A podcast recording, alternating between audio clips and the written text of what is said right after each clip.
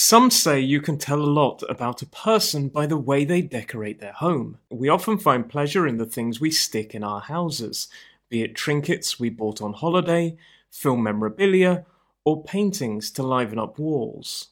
And when we head to others' houses, we often see things we appreciate but wouldn't have in our own homes because maybe they're not quite to our taste.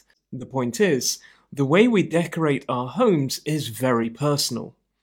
And while many of us have plenty of stuff, there are always people who go that little bit further. So, when it comes to minimalism and maximalism, which one appeals to you more? Minimalism was an art movement that started in the 1950s. Its basic principles are derived from a concept of less is more, reducing things back to their most basic. Some people took that art style and used it as a way of living.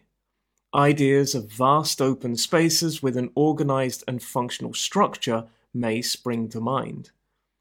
They are usually decorated in simple pastel colors, with many minimalists opting for duotone, often just black and white.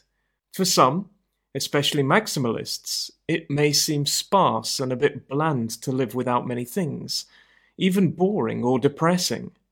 However, living in this way is seen by many as more practical. Maximalism is the opposite of minimalism and started in the 1970s. It embraces the core ideals that more is more. While minimalism centers around the principle of decluttering, it's easy to imagine that a maximalist home is overflowing with items, but that's not the base idea. It's more about filling the space, making the most of the area. Structured excess and bold colours combined with mixed patterns is what you will see in a home like this. For a minimalist, used to more simplistic designs, it could be overwhelming, but for those who embrace it, those things give a space personality.